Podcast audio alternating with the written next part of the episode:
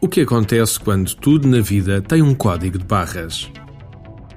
Há uns dias de manhã, enquanto estava à espera para ser entrevistado no jornal das 8 da SIC sobre motivação e desempenho, caíram-me os olhos, salvo seja, em cima de uma planta que estava à minha frente. A planta em si não tinha nada de especial, estava um pouco maltratada e com pó, mas o que me chamou a atenção foi o facto do vaso ter um código de barras. Dei por mim a comentar em voz baixa, bolas. Até as plantas obedecem à norma e estão catalogadas. Tudo isto me fez pensar nas empresas com que temos trabalhado e nas empresas que diariamente recorrem a nós para que motivemos as suas equipas, que ajudemos os seus líderes a liderar melhor, a aumentar as suas vendas ou que diminuamos os seus custos. Mas o que raramente nos dizem é que querem que ajudemos as pessoas a serem pessoas fora da norma. Ainda existe um estigma na nossa sociedade empresarial um pouco conservadora acerca dos perfis que não encaixam num código de barras.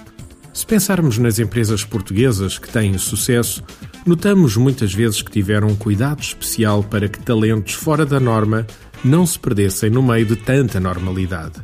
Hoje em dia, com os condicionantes que a sociedade e o mercado nos apresentam, a liderança das empresas tem de ter um perfil cuidado com a questão da integração e dos enquadramentos face ao sucesso destes perfis.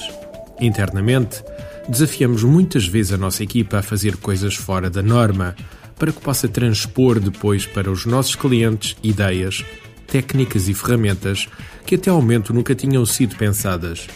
Quem me conhece a um nível mais pessoal e que tem acompanhado o meu percurso nota que frequentemente me exponho a coisas novas, muitas delas que nada têm a ver com os mercados ou com as áreas em que trabalho. Poderá pensar-se, mas por que é que faço isto? Porque na vida e na liderança ganha quem tiver maior flexibilidade mental e de comportamentos e atitudes. Se só me cingisse aos programas tradicionais de vendas, de liderança, etc., em termos de formação, provavelmente os cursos que desenhamos não teriam o sucesso que têm nem os fatores diferenciadores de que as pessoas que participam tanto gostam. Uma das coisas de que falo frequentemente com as equipas de liderança prende-se com o fator zona de conforto. Quando as pessoas estão dentro da sua zona de conforto, dificilmente estão preparadas para desafios fora da caixa. Aí, normalmente, são os perfis que não têm código de barras que melhor reagem a esses desafios. As zonas de conforto existem em todas as áreas da nossa vida, pessoal, profissional, espiritual. Muito do que fazemos com as empresas é precisamente isto: puxar as pessoas para fora das suas zonas de conforto e apoiá-las para que esse processo seja produtivo e venha a dar frutos no futuro. Um líder que não apresenta capacidade de sair da sua zona de conforto e enfrentar os desafios que se lhe apresentam todos os dias dificilmente evolui. Quer um exemplo? A maioria dos líderes não têm por hábito pedir feedback em relação à forma como está a liderar as suas pessoas.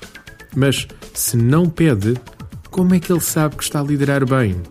Ok, pode ter o resultado que pediu à sua equipa atingido, mas liderança tem diversas dimensões e muitas vezes a dimensão do fazer é a mais fácil de atingir. A dimensão do manter, da coesão, do espírito de equipa, do sacrifício que muitas vezes é preciso fazer é que já não é assim tão simples.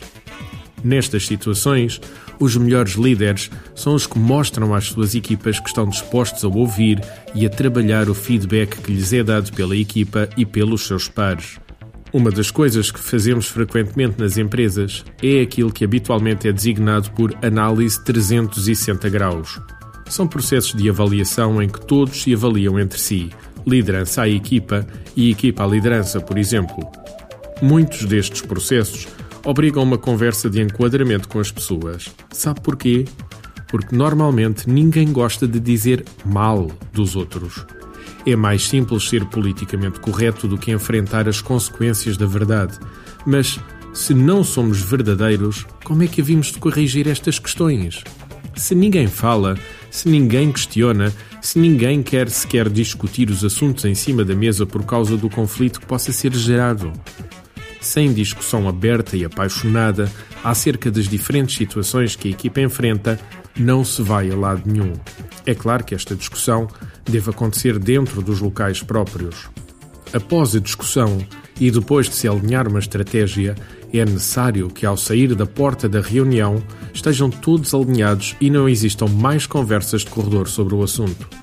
É preciso que as pessoas entendam que sair fora da sua zona de conforto é fundamental para que a sua equipa e a sua empresa possam enfrentar o futuro e o mercado com um sorriso nos lábios. É fácil de fazer isto? Claro que não. Se o fosse, as empresas não nos contratavam tantas vezes para o fazer.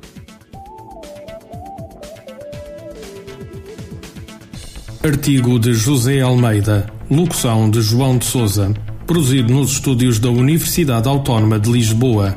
Procure mais recursos no site ideiasedesafios.com.